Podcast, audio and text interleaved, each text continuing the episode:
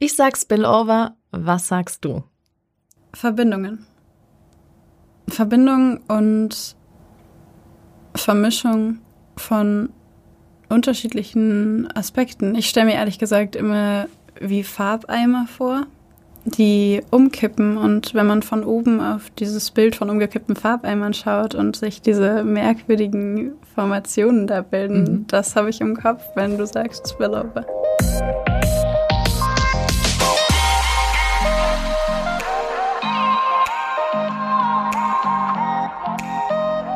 Hallo und herzlich willkommen zu unserer zweiten Folge von Spillover, dem Podcast der Kultur- und Kreativwirtschaft Heidelberg. Schön, dass ihr wieder mit dabei seid. Ich bin Susan Weckauf und heute spreche ich mit Barbara Stegmann, Gründerin und Geschäftsführerin von Living Brain, einem aufstrebenden Start-up aus Heidelberg. Wie Barbara Stegmann und ihr Mitgründer Julian Specht auf die Idee gekommen sind, aus einem Studienprojekt ein Unternehmen zu gründen, wie sie es geschafft haben, ein mittlerweile neunköpfiges Team aufzubauen, eine Auszeichnung der Bundesregierung zu erhalten und welche Spillover-Effekte zwischen Kreativwirtschaft, Forschung und Medizin entstehen, das verrät uns Barbara Stegmann in dieser Episode. Ich freue mich sehr, dass ich hier sein darf. Ich freue mich auch sehr. Du hast deinen ähm, Bachelor in Psychologie und du bist ähm, CEO oder Co-Founder von Living Brain. Ominöser Name. Was steckt dahinter? Tatsächlich ähm, würde ich jetzt gerne eine unglaublich aufregende Geschichte erzählen, in der eine wahnsinnige Story steckt, äh, was die Namensfindung angeht. Aber leider saßen wir einfach nur zusammen und haben überlegt, also wir, damit meine ich äh, Julian und mich, wir haben das zusammen gegründet und ähm, wir saßen einfach nur zusammen und haben darüber nachgedacht, wie man ein solches damals noch Projekt nennen könnte und kamen dann mit diesem Namen heraus. Ähm, tatsächlich ging es uns in erster Linie bei dem Namen aber darum, dass wir gerne ausdrücken wollten, was wir machen und wo unser Fokus drauf liegt, was unsere Vision quasi ist. Und das ist uns, glaube ich, mit dem Namen ein bisschen gelungen. Ähm, lebendes Gehirn, das mhm. Gehirn mhm. wieder ähm, zum Leben erwecken, wieder zum Leben bringen. Ist vielleicht etwas melodramatisch formuliert, aber ich denke, das äh, trifft es ein bisschen.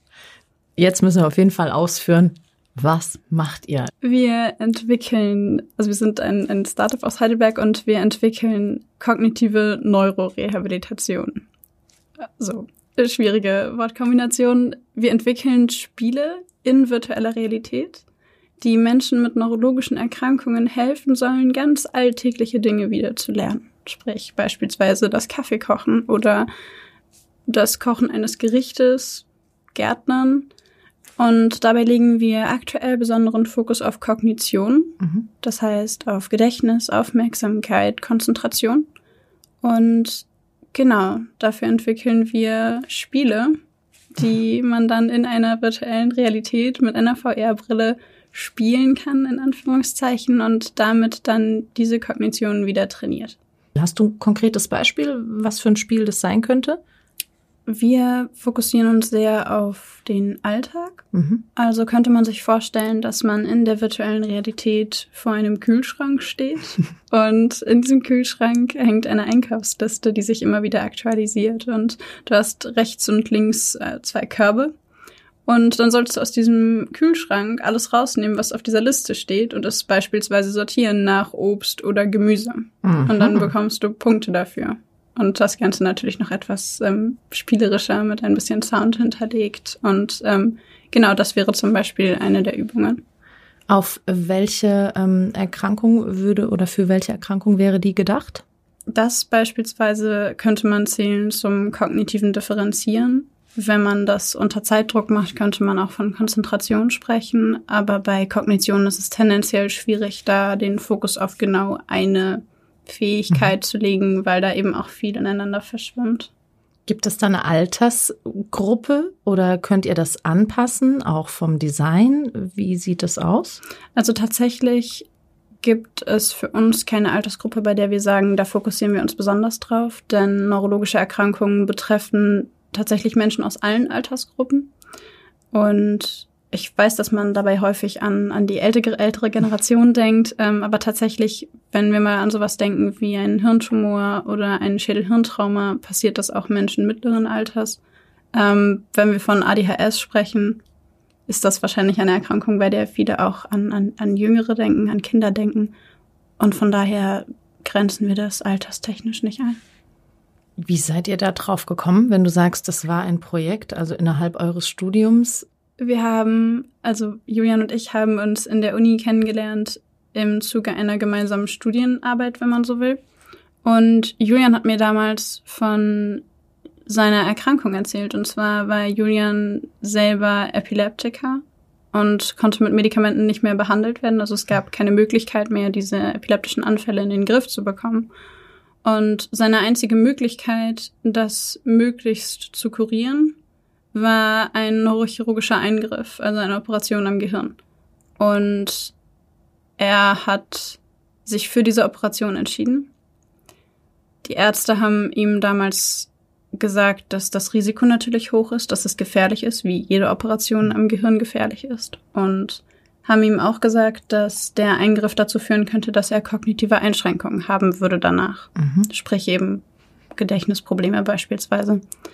Und er war damals im dritten Semester seines Psychologiestudiums und hat abgewogen und sich für diese Operation entschieden und seine Ärzte gefragt, was er tun kann wenn er danach kognitive Einschränkungen hat. Und die Aussage der Ärzte war, hm, also wir haben hier Übungen mit Stift und Papier mhm. und auch so ein paar Computerprogramme. Also wenn wir ehrlich sind, glauben wir da selber nicht so richtig dran, aber was anderes haben wir halt nicht. Mhm. Und Julian hat damals diese Operation trotzdem gemacht und hat unfassbares Glück gehabt, weil er seit diesem Tag nicht nur anfallsfrei ist, sondern tatsächlich auch keine kognitiven Einschränkungen hatte. Schön. Und diese Geschichte hat er mir, hat er mir erzählt, als wir uns dann in der Uni getroffen haben. Und ich habe ihn angeschaut und ihn gefragt, warum in Gottes Namen es keine anderen Therapiemöglichkeiten ja, gibt. Ja. Also, das ist doch absurd. Und wir haben uns viel darüber ausgetauscht, viel darüber gesprochen und dann beschlossen, dass man da irgendwas machen muss. Und dass man da was machen muss, hieß für uns, dass wir da jetzt versuchen, was zu machen. Mhm. Und damit hat die ganze Sache eigentlich angefangen. Und ähm, wie entsteht dann aus einer Gruppenarbeit und ähm, dem, dem Ziel, wir wollen da was machen, ein, ein Startup oder eben diese VR-Rehabilitationsfirma? Mhm. Wir haben uns erstmal Gedanken gemacht, darüber, was gibt es auf dem Markt und warum funktioniert das eigentlich nicht, mhm. was gerade da ist. Und haben uns viel in, in wissenschaftliche Paper eingelesen, viel nach den Hintergründen geschaut und sind auf das sogenannte Transferproblem gestoßen. Mhm. Das bedeutet, dass wenn man etwas am Computer oder mit Stift und Papier übt, die Menschen das nicht in die Realität übertragen können. Mhm. Ähm, ganz plakativ gesprochen, wenn ich jemandem ein Buch über das Schwimmen in die Hand drücke und er liest dieses Buch, heißt das nicht, dass er danach schwimmen kann. Mhm. Man muss die Leute also in die Situation bringen. Und zum damaligen Zeitpunkt haben wir angefangen, uns dann zu überlegen, wie kann man denn Menschen möglichst authentisch in diese Situation hineinbringen. Und darüber haben wir uns viel ausgetauscht, ähm, auch mit anderen haben viel gelesen haben dann uns ähm, im Gründerinstitut der SRH-Hochschule vorgestellt mhm. und da das erste Mal darüber gesprochen, wie wir da herangehen könnten, wie wir das machen könnten, haben uns Tipps und Tricks und Ratschläge geholt und sind dann ähm, auf das erste Event hier in Heidelberg gegangen, das äh, Rhein-Neckar Startup Weekend. Mhm. Im Jahr 2017 war das. Und da haben wir das erste Mal unsere Idee gepitcht und vorgestellt also eine kurze Präsentation quasi darüber gemacht und sind mit ganz vielen Leuten in Berührung gekommen, die alle in diesem Metier schon Erfahrungen hatten. Mhm. Und dann ist aus dieser Idee und diesen Recherchen, die wir hatten, etwas geworden, das dann irgendwann auch Ansätze von einem Businessplan hatte und Ansätze von einer damals noch sehr, sehr, sehr rudimentären mhm. Kapitalisierungsstrategie, wie man da rangehen könnte. Und genau, so sind wir ähm, quasi gestartet, sind dann 2017 kurz nach dem Bachelor in den Merck Accelerator gekommen und von da aus über Stipendien und ähm, Wettbewerbe immer weiter quasi da reingerutscht mhm. und haben uns entschieden, dabei zu bleiben. Man lernt in einem Psychologiestudium, du hast Psychologie studiert und Julian hat ja Wirtschaftspsychologie studiert, lernt man ja jetzt auch nicht wirklich Businesspläne erstellen. Das heißt, ihr habt das Projekt gehabt, habt ein Startup gegründet. Wie habt ihr Hilfe bekommen? Wie funktioniert das neben ähm, einem Vollzeitstudium? Das ist eine gute Frage. Wir haben zugegebenermaßen nicht besonders viel geschlafen zu der Zeit. Aha. Und ähm, haben zugegebenermaßen aber auch sehr viel Hilfe gehabt. Wir Mhm. haben im Gründerinstitut viel nachgefragt. Wir haben viel mit anderen Gründern gesprochen, viel nachgelesen.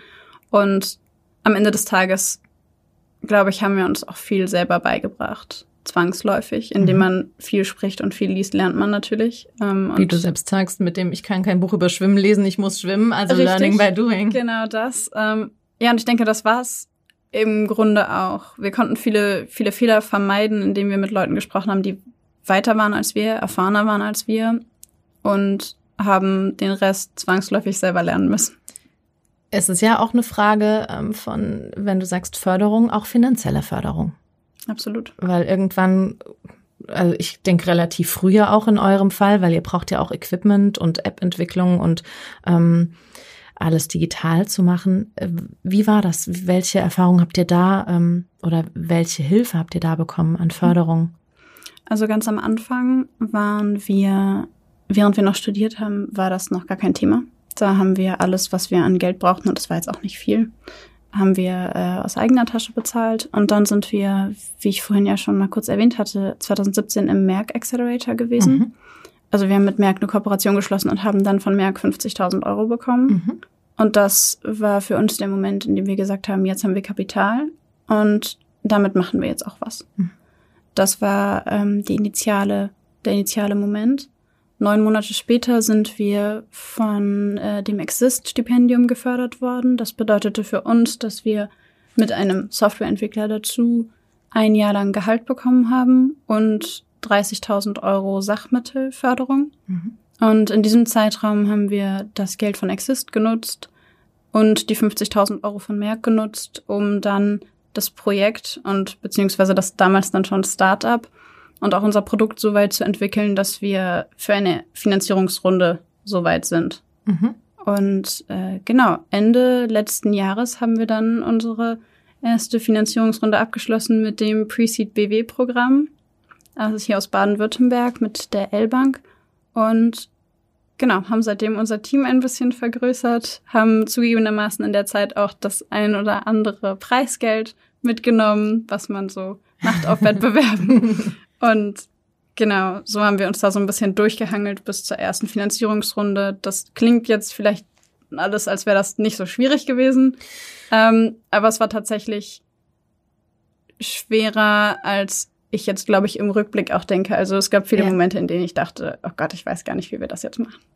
Ich denke auch, was man, auch wenn es sich so leicht anhört, gerade dieses Pitchen, dieses Vorstellen, das bedarf ja wahnsinnig viel Vorbereitung.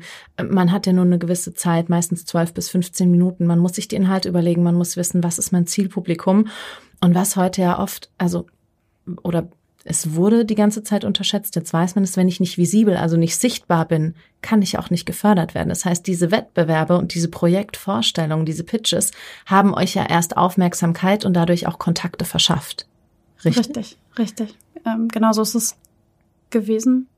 Wir haben an den Wettbewerben, bei denen wir teilgenommen haben, hatte man tatsächlich häufig fünf Minuten. Also zehn Minuten Mhm. war, glaube ich, der längste Pitch, den ich je gemacht habe. Okay. Es war tatsächlich, also es gab auch Events, ähm, bei denen nach einer Minute eine Uhr abgelaufen ist und in dem Moment wurde man dann von der Bühne geschoben. Mhm. Und entweder man war eben fertig oder nicht. Ja. Ähm, aber ja, das in erster Linie ging es auf jeden Fall darum, ein bisschen mehr gesehen zu werden und auch zu zeigen, hey, das, was wir machen, ist relevant, das ist wichtig, das interessiert Menschen, das ist nichts, das man zur Seite schiebt. Neurologische Erkrankungen und Therapie ist nichts, das man zur Seite schiebt. Und ja, wir sind ein Startup, das ähm, Technologie und Wissenschaft zusammenbringt. Und Mhm. ja, das ist risikoreich, das wissen wir. Und ja, wir sind jung, auch das wissen wir. Aber nichtsdestotrotz hat das, was wir machen, Bedeutung. Und wir stehen dahinter. Und das muss man natürlich immer und immer wieder beweisen und immer und immer wieder zeigen. Unter anderem eben auf diesen Events. Spielt da auch das Alter eine Rolle? Also habt ihr euch oft nicht ernst genommen gefühlt aufgrund eures jungen Alters? Ich würde nicht sagen, dass wir uns nicht ernst genommen gefühlt haben, weil zum einen das Thema lässt sich nicht abstreiten, dass es wichtig ist. Und auch Julians Geschichte lässt sich nicht abstreiten. Mhm. Von daher auch unsere Motivation dahinter. Ich denke aber schon, dass ähm, wir beide, wobei ich da eigentlich hauptsächlich für mich sprechen kann, ich habe in den letzten drei Jahren sehr oft gehört, bist du nicht ein bisschen jung oder sind Sie nicht ein bisschen jung dafür? Sind so. Sie nicht ein bisschen unerfahren? Wie alt bist du denn? Ich bin 26 und äh, genau, und damals war ich, als wir angefangen haben, 22, mhm. als wir mit dem Konzept begonnen haben. Und die Frage begleitet mich jetzt schon eine ganze Weile. Mhm. Aber ich persönlich habe eigentlich nie gesehen, warum mein Alter eine Rolle dafür spielen sollte. Also natürlich habe ich vielleicht weniger Erfahrung als andere Menschen in dem Bereich, aber ich denke, dass es auch sehr viel mit, mit Motivation, mit Können, mit Willen, mit Leidenschaft, aber natürlich auch mit Glück zu tun hat, aber nicht in erster Linie mit meinem Alter. Mhm. Ist es auch was, was du anderen ähm, jungen Studierenden oder jungen Gründer und Gründerinnen mit auf den Weg geben würdest? Absolut. Absolut. Ich denke, dass sich davon abschrecken zu lassen, dass einem jemand sagt, du bist zu jung, zu alt, zu was auch immer, mhm. zu verbissen. Es gibt so viele, so viele Worte, die man dafür finden kann, wo man zu viel sein kann. Ich denke, dass man sich am Ende des Tages nichts davon ja, zu Herzen nehmen muss, weil andere Menschen haben ihre, ihre Meinungen darüber und das ist völlig legitim, es ist völlig in Ordnung. Aber wenn, also an all die Gründer da draußen und die, die es werden wollen, wenn ihr das machen wollt, dann macht das einfach. Am Ende des Tages kann euch nicht viel passieren. Und wenn ihr es nicht versucht, werdet ihr es vielleicht bereuen. Und würdest du auch einen ähnlichen Weg empfehlen mit ähm, Pitches, mit Vorstellungen, mit Wettbewerben? Ich denke, das ist sehr abhängig von der Art des Startups. Mhm. Dadurch, dass wir einen hohen Kapitalbedarf hatten und auch immer noch haben, ist es, denke ich, sehr abhängig davon, was man macht. An sich, was ich auf jeden Fall empfehlen würde, ist, sprecht darüber. Immer darüber reden, was man macht, was man sich überlegt hat mit Leuten, die, die einem vielleicht helfen. Ich weiß, dass man am Anfang viel Angst davor hat, mit der Idee nach außen zu gehen, weil man Angst hat, dass sie einem jemand klaut. Mhm. Und ja, das kann passieren. Mhm. Aber wenn man nicht darüber spricht, kann man von anderen nichts lernen. Und wir haben unglaublich viele Fehler vermieden, weil wir viel mit anderen gesprochen haben. Jetzt bewegt ihr euch ja an der Schnittstelle zwischen unterschiedlichen Wirtschaftsbranchen. Ähm, wer sind so eure Projektpartner dabei? Das kommt darauf an, wie du Projektpartner definierst. ähm, mit wem arbeitet ihr aktuell zusammen? Also momentan entwickeln wir unsere Software in-house. Mhm. Wir validieren die auf klinischer Ebene, also testen, ob es funktioniert, zusammen mit einer der Asklepios-Kliniken. Mhm. Und haben in der Vergangenheit mit unterschiedlichen Universitätskliniken zusammengearbeitet.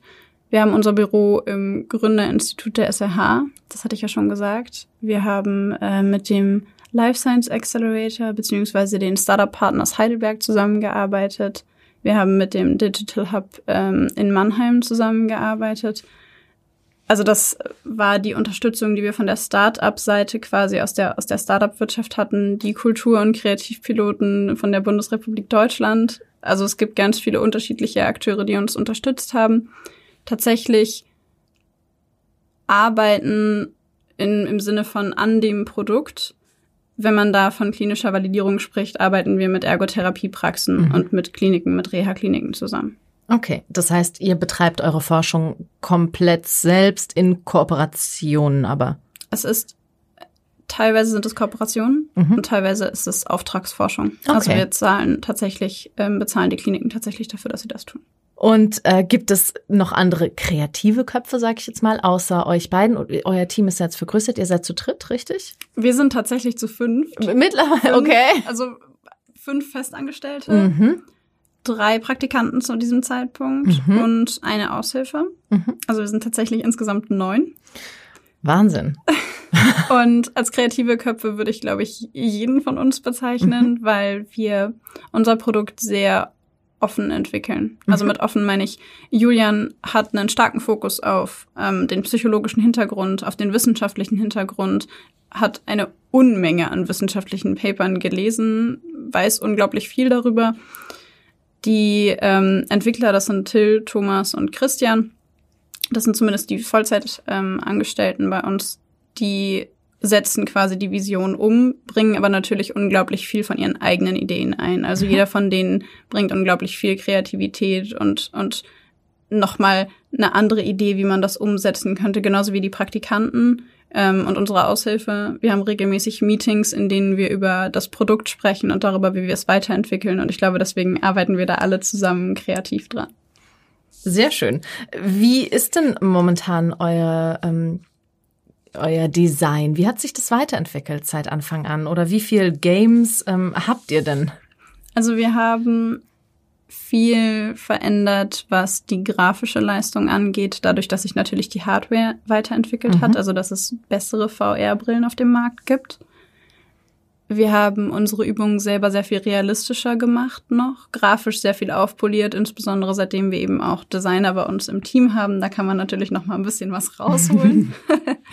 Und genau, wir haben momentan zwei unterschiedliche Szenarien mit ähm, insgesamt etwa sechs Übungen, mhm. unterschiedliche Spiele in diesen Szenarien. Eben das eine ist ein Gewächshaus und das andere ist eine Küche.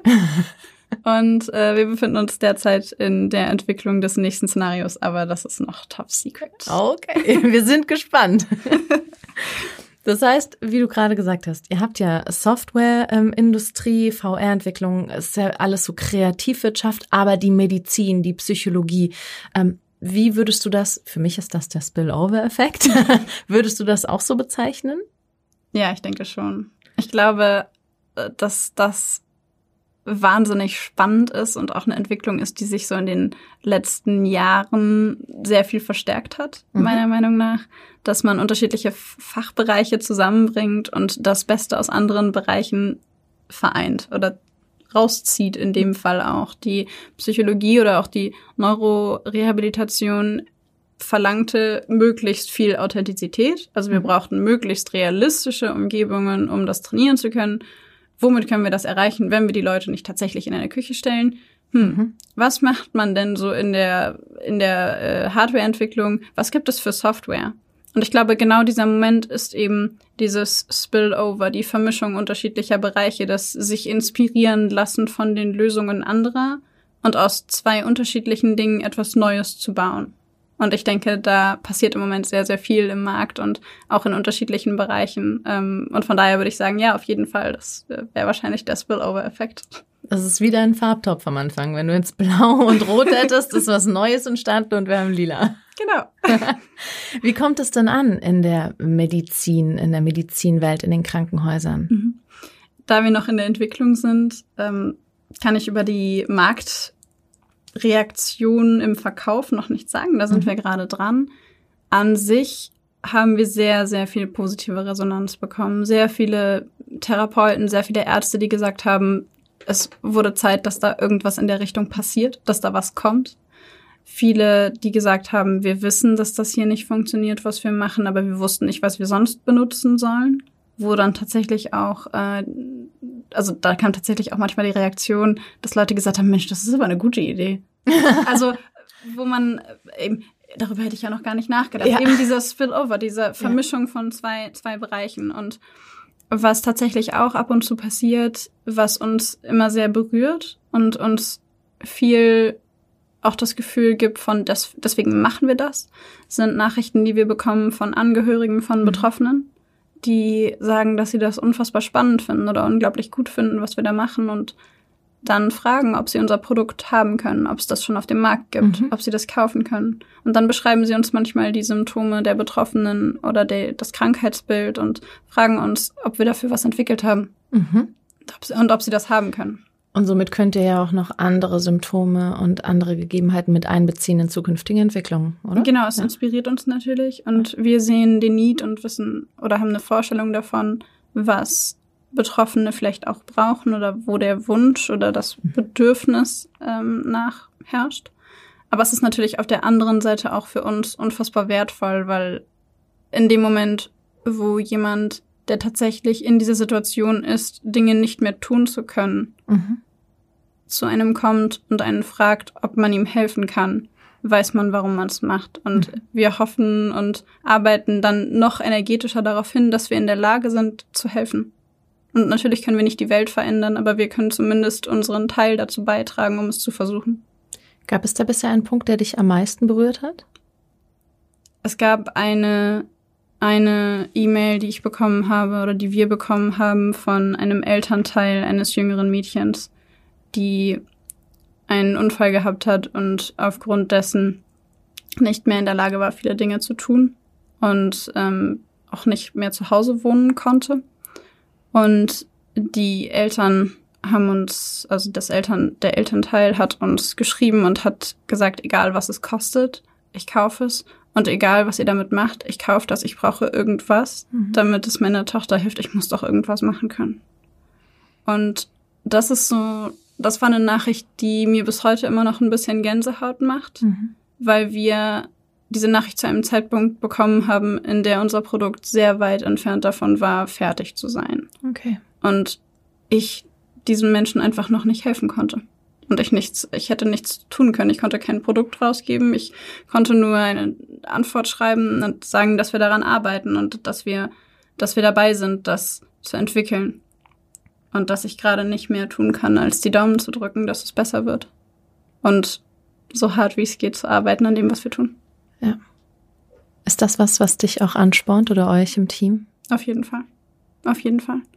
Ich glaube, das ist in der Medizinbranche auch notwendig, etwas zu finden, das einen unglaublich anspornt, weil der Medizinbereich ist kompliziert und er ist anstrengend und er ist ähm, sehr beeinflusst natürlich von großen Playern, von, von großen Firmen und an sich sehr kompliziert, zeitaufwendig, geldintensiv. Und ich denke, dass man etwas finden muss, das einen motiviert. Ich glaube, das ist bei jedem unterschiedlich. Jeder findet sein eigenes Warum. Mhm. Aber wenn man das nicht hat, dann macht man es, glaube ich, auch nicht. Und ich denke, für mich ist es eins der Warums. Auf jeden Fall, ja. Und nichts ist größer als die intrinsische Motivation, was zu tun. Absolut. Vor allen Dingen die Vorstellung, wenn wir dieses Produkt auf den Markt bringen und wir haben damit 20 Menschen geholfen. Und vielleicht passiert dann irgendwas und unsere Firma kann das nicht mehr weitermachen, aus welchen Gründen auch immer. Aber ich wüsste, wir haben 20 Menschen damit geholfen. Mhm. Das wäre okay. Das würde völlig reichen. Gibt es schon Erfolgsstories? Ich meine, ihr seid jetzt noch nicht so auf dem Markt, aber ihr testet das ja auch. Ihr habt ja auch Probanden. ja, wir haben die, also wir testen unsere Übungen natürlich in Kliniken auf Usability, mhm. also auf die Möglichkeit, damit umzugehen. Wie kann, wie können die Patienten das handeln? Wie, wie, ja, im Grunde, wie einfach ist es zu bedienen oder wie schwierig vielleicht auch? Und da haben wir tatsächlich schon einige Patienten gehabt, die sich unfassbar gefreut haben und die auch zwei Tage später noch gesagt haben, oh, und dann habe ich da das gemacht und das gemacht und dann habe ich dafür einen Pokal bekommen und es war total cool. Und wenn wir das hören, dann freuen wir uns natürlich unglaublich, dass es so positiv ankommt. Das ist toll. Gibt es da aber auch Berührungsängste dann? Also für gerade die älteren Generationen ist ja ein bisschen schwierig. Die sind ja nicht so Smartphone-affin und, und, und.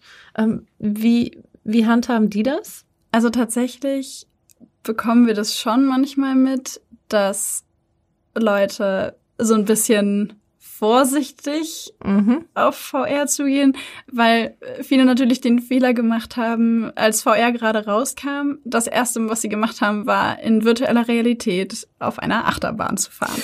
Okay. Und ich muss mich da leider mit einschließen. Auch das war auch meine erste VR-Erfahrung. Okay. Und das, das Problem dabei ist natürlich, dass, äh, dass es dieses Phänomen der Motion Sickness gibt. Okay, ja. Und zwar wird einem schlecht, wenn man die VR-Brille aufsetzt und sich in der VR bewegt, ohne dass man sich in der Realität bewegt, ja. weil die Augen etwas anderes melden als das Gleichgewichtsorgan mhm. im Ohr. Ja. Und das Gehirn sagt ganz einfach, okay, einer von euch beiden lügt.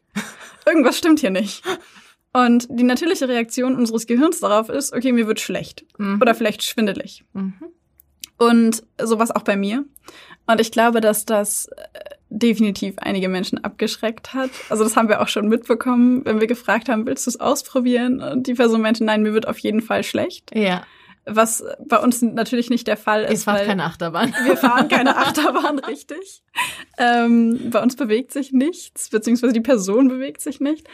Was das Alter angeht, war ich ganz erstaunt, dass tatsächlich sehr viel mehr Menschen über 70 beispielsweise virtuelle Realität kennen.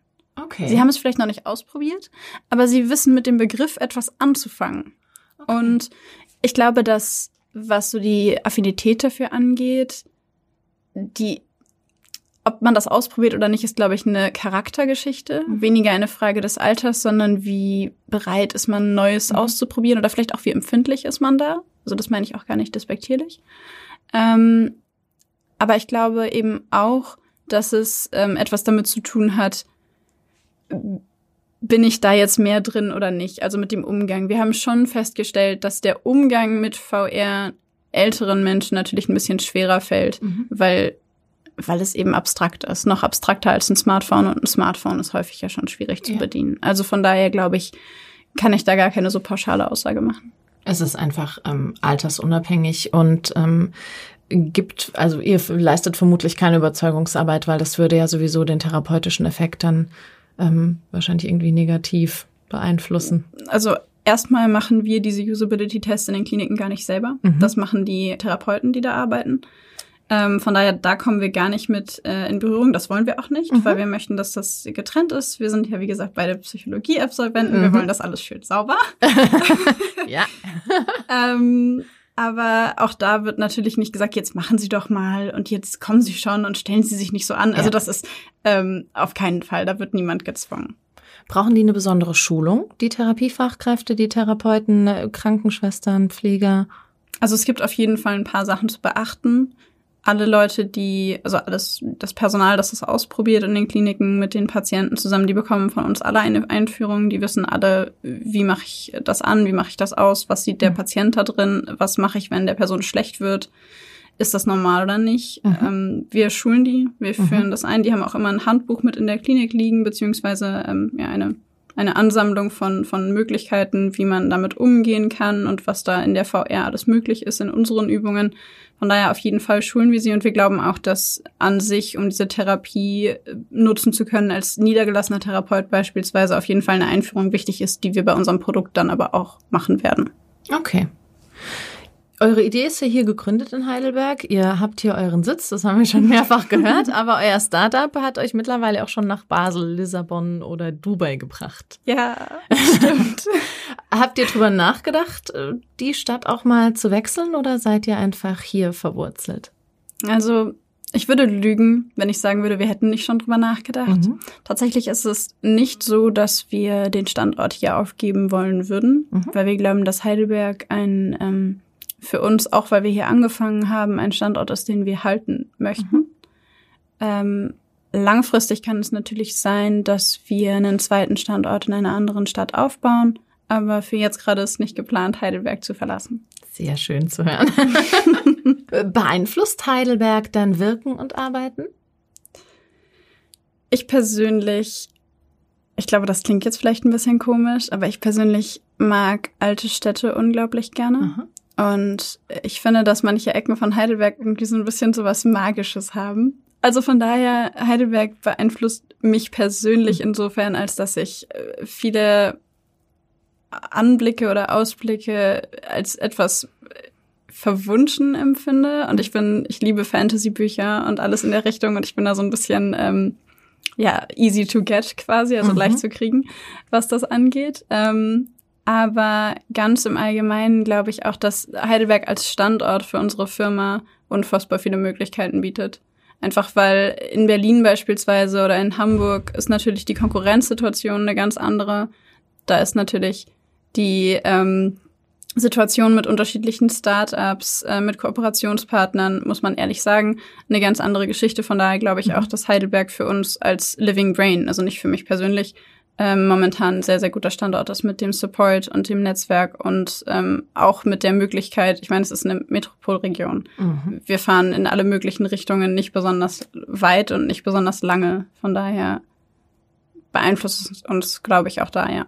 Wie hat Corona euer Leben beeinflusst, euer Arbeiten? Weil gerade in der Medizinbranche hat das ja doch einiges auch bewegt. Hat euch das eingeschränkt?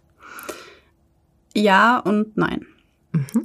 Corona hat dafür gesorgt, dass die ähm, Lieferung von Hardware natürlich wesentlich erschwert worden ist, weil die VR-Brillen aus, aus China kommen. Mhm. Die werden natürlich da produziert. Es war unfassbar schwer, an, an Hardware ranzukommen, zu einem sehr ungünstigen Zeitpunkt für uns. Ja. Es war natürlich mit den Abstandsregelungen und ähm, auch, also insbesondere mit den Abstandsregelungen schwierig, weil wir gerade zu diesem Zeitpunkt angefangen haben, noch Praktikanten einzustellen. Mhm. Und wir bei allen Praktikanten Homeoffice eingerichtet haben und die PCs durch die Gegend gefahren haben und Praktikanten quasi von zu Hause aus eingearbeitet haben. Okay. Ähm, und ich habe unfassbar viel Respekt vor meinem Team, weil die das wirklich richtig gut gemacht haben. Aber das war auf jeden Fall schwierig. Und im Grunde war es auch, ja, im Grunde war es auch so, dass ähm, wir einige Milestones geplant hatten, Studien geplant hatten, die gestoppt werden mussten, Ja. Studien gerade am Laufen waren, die gestoppt werden mussten. Und wir dadurch natürlich auch in unseren Zielen, die wir erreichen wollten, zeitlich nach hinten geschoben worden sind. Ich glaube, dass es unsere Finanzierungsrunde nicht leichter machen wird. Mhm. Von daher könnte ich mir auch vorstellen, dass der Einfluss, den Corona auf uns hat, auch erst noch kommt, Ja, noch, noch mal kommt. ja. Ähm, aber es hatte auch positive Effekte auf jeden Fall für das Produkt, das wir entwickeln, denn Corona hat meiner Meinung nach die Notwendigkeit von Digitalisierung in der Medizin auf jeden Fall noch mehr in den Mittelpunkt, in den Mittelpunkt der Gesellschaft gerückt. Mhm. Da, wo Digitalisierung in der Medizin eigentlich auch langsam mal sein sollte, Ja. meiner Meinung nach. Und ich denke, von daher wird es auch positive Effekte und positive Einflüsse auf unser Produkt als solches haben und auch auf die, die Möglichkeiten, die wir damit in Deutschland, aber auch sicherlich weltweit haben können. Und vor allen Dingen ist es ja auch einfach dadurch nochmal ein Spillover von Heidelberg in die Welt, weil das ist ja absolut nicht nur hier regional nutzbar, sondern überall. Richtig, richtig, weil es ähm, weltweit diese Corona-Krise gibt Ja. und gegeben hat und weltweit der Fokus ist auf Medizinprodukte und der Fokus ist auf Digitalisierung in diesem Bereich. Von daher glaube ich auch, dass es uns insgesamt ähm, in Deutschland, dass wir uns noch mehr, also als Deutschland noch mehr beeinflussen lassen werden von anderen Ländern, beispielsweise die skandinavischen Länder, die uns Ja. um einiges voraus sind, was das angeht. Und auch da könnte ich mir eben vorstellen, dass es, Stichwort Spillover-Effekt, Einfluss hat auf die Entwicklungen in Deutschland und wir einfach gezwungen sind, uns in Deutschland Dinge von anderen Ländern abzuschauen, uns inspirieren zu lassen und zu gucken, wo haben wir elementare Dinge verpasst und was können wir da besser machen. Deine kreative Leistung oder deine Leistung innerhalb eures Unternehmens, siehst du dich als ähm, Dienstleisterin oder als ähm, Kreateurin? Ich persönlich oder Mhm. mein Unternehmen? Beides gerne. Also mich persönlich sehe ich so ein bisschen als das Mädchen für alles, wenn ich ehrlich bin. Aber abgesehen davon, ähm, ich glaube, ich bin häufig diejenige, die dann sagt, oh, wir könnten das bauen, das wäre total cool. Und stell dir mal vor, dann macht man das und hier und da und so. Und dann sind entweder alle mitgerissen oder die Entwickler sagen, klar, können wir gerne machen, brauchen wir aber vier Jahre für. also ich denke, dass dass ich meinen kreativen Teil dazu beitrage. Mhm. Auf jeden Fall. Ich sehe mich nicht als Dienstleisterin, weder mit der Firma noch innerhalb der Mhm. Firma. Weil das, was ich innerhalb der Firma tue, tue ich, weil ich es tun möchte. Ja. Ich tue das, weil ich das liebe und nicht, weil ich dafür etwas erwarte in diesem Mhm. Sinne. Also natürlich erwarte ich, dass das Startup erfolgreich wird. Mhm. Aber ähm, das Verständnis, das ich von Dienstleister habe, ist ein bisschen ein anderes. Und da wir bei Living Brain unsere Software nach unseren Ideen entwickeln, nicht nach unseren Vorstellungen, weil wir fragen natürlich unsere Kunden oder zukünftige Kunden und Patienten. Aber die Ideen selber selbst entwickeln und nicht auf Anfrage von außen, sind wir auf jeden Fall kein Dienstleister. Also Living Brain ähm, als solches entwickelt keine Spiele für jemanden, der von außen kommt und sagt, könnt ihr mal das und das machen. Also Ja. das machen wir nicht. Und siehst du abseits ähm, der, des Kreativen und der Entwicklung und ähm, der Medizin noch andere Spillover-Effekte in eurem Bereich? Nicht in eurem Bereich, in, ähm, in, in der Branche oder branchenübergreifend? Also hauptsächlich Medizin und Entwicklung und Kreativität oder Da müsste ich tatsächlich mal einen Moment drüber nachdenken. bitte?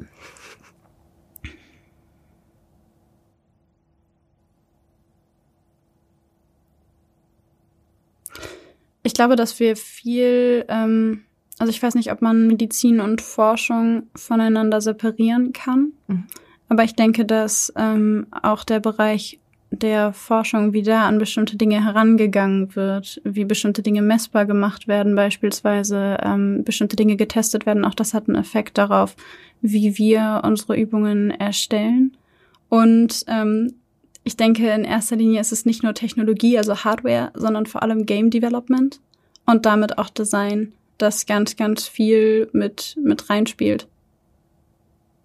Ja, ich glaube, das ist dass es da einfach ein, ein, interessanter Mix ist aus Psychologie und aber auch Medizin, Neuroanatomie, Neurochemie, ähm, sicherlich viel Wahrnehmung, ähm, was ja auch wieder mit Marketing beispielsweise zusammenhängt. Ja.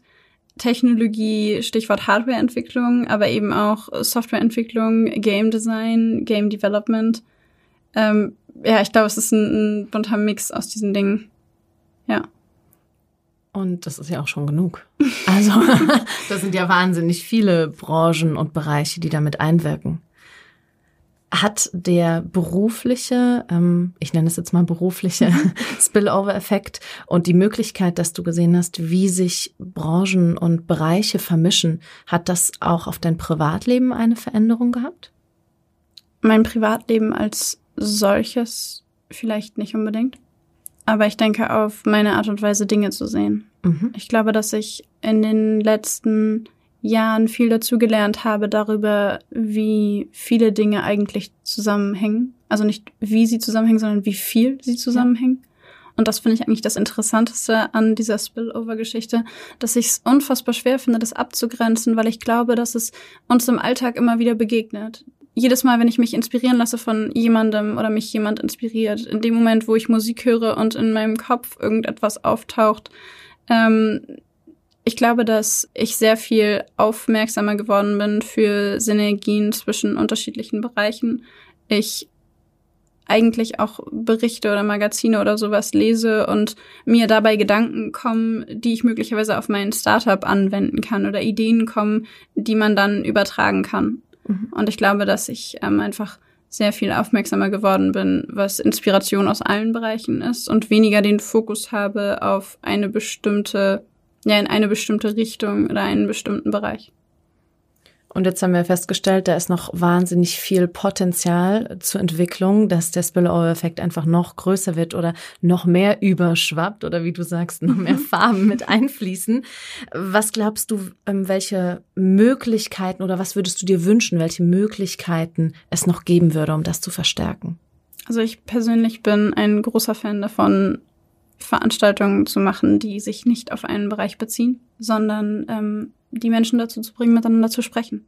Weil ich denke, dass jeder Mensch, der einem begegnet, etwas zu sagen hat, das man nicht weiß.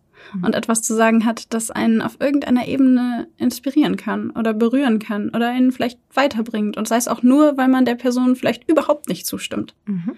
Und von daher glaube ich, was ich ein bisschen schade finde manchmal, ist, dass viele Verbände und viele Bereiche in sich bleiben. Und wir natürlich darüber nachdenken, dass man es ja vermischen könnte, aber viele Events einfach noch einen starken Fokus haben eben auf Medizin oder auf Technologie oder auf Bildungs, also bei Bildungsveranstaltungen oder sowas. Und ich mir einfach denke, warum machen wir nicht mehr Events, bei denen wir Leute unterschiedlichster Couleur einladen? Warum sprechen wir nicht mehr über die Möglichkeiten, die wir hätten, wenn wir es zusammenbringen würden und weniger darüber, wie wir die einzelnen Bereiche noch mehr vertiefen können? Ich habe heute auf jeden Fall ganz viel von dir gelernt. Und ähm, du hast mir viele Dinge gesagt, die ich noch nicht wusste. Vielen Dank dafür.